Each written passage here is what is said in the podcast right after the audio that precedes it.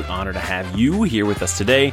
Today, we are going to talk about lilacs. And so, the lilacs here in Minnesota are, if you're in northern Minnesota, they're just getting into their prime. If you're in southern Minnesota, they're already done. But it's really important to understand with lilacs and other shrubs that flower early in the season. So, like, lilacs, forsythias, magnolias, crab apples, all those kinds of things. They bloom on the previous year's growth. And so they set these flower buds in the fall of the previous year. And so you need to make sure that you are pruning them at the right time to get the most flowers out of your shrub. So we're going to focus on lilacs because they're the biggest one. So after your lilacs are done blooming, you want to make sure to prune those right after they're done blooming and then basically leave them alone for the rest of the year. So if you're Lilac is giant and out of control. You can cut it back to 18 inches, 24 inches, and let it regrow from there.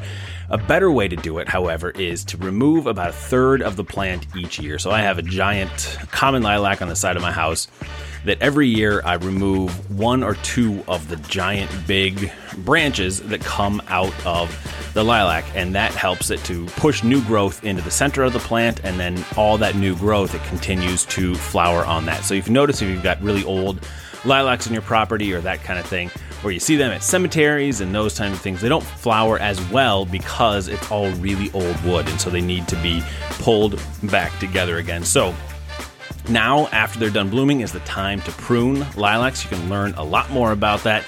As members of the Minnesota Gardening Club, you can just go and search on minnesotagardeningclub.com for pruning lilacs. Or if you're a member of our newsletter, I'm going to put some more information in it there as well, which you can join at minnesotagardening.com. Thanks, I'll see you again soon.